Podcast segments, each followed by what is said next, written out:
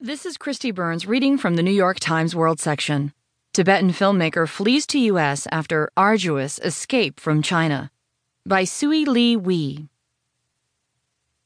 A prominent Tibetan filmmaker who was jailed for making a documentary about Tibetans living under Chinese rule and had been under police surveillance since his release three years ago has fled to the United States after an arduous and risky escape from China, according to his supporters.